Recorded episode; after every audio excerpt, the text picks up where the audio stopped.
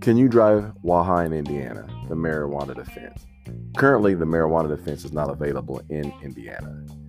Marijuana is not legal to consume in, in Indiana, but it is in neighboring states.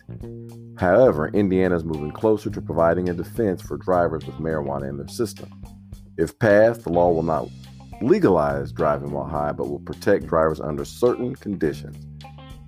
People in other states can consume marijuana legally, but as they enter Indiana, if they drive on the roads, they are per se operating a vehicle while intoxicated because of the marijuana in their system. Now, the police can arrest drivers, and the prosecutor will then charge them with OVWI.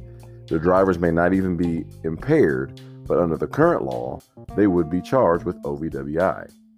If this new law is passed, it provides a defense for drivers that use marijuana on a different day. However, if police documents signs of impairment, the defense will not be available for drivers who test positive for marijuana, THC. If there's no proof that the driver is impaired, the driver should not be arrested or charged.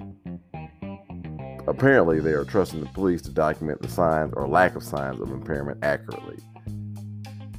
In Indiana, the Republican legislative leaders are not interested in legalizing marijuana this session but they hope this bill stops innocent people from being punished for marijuana use that they did legally in another state. If the law passes, there will be a driving offense for getting stopped by the police and being arrested with THC in your blood system.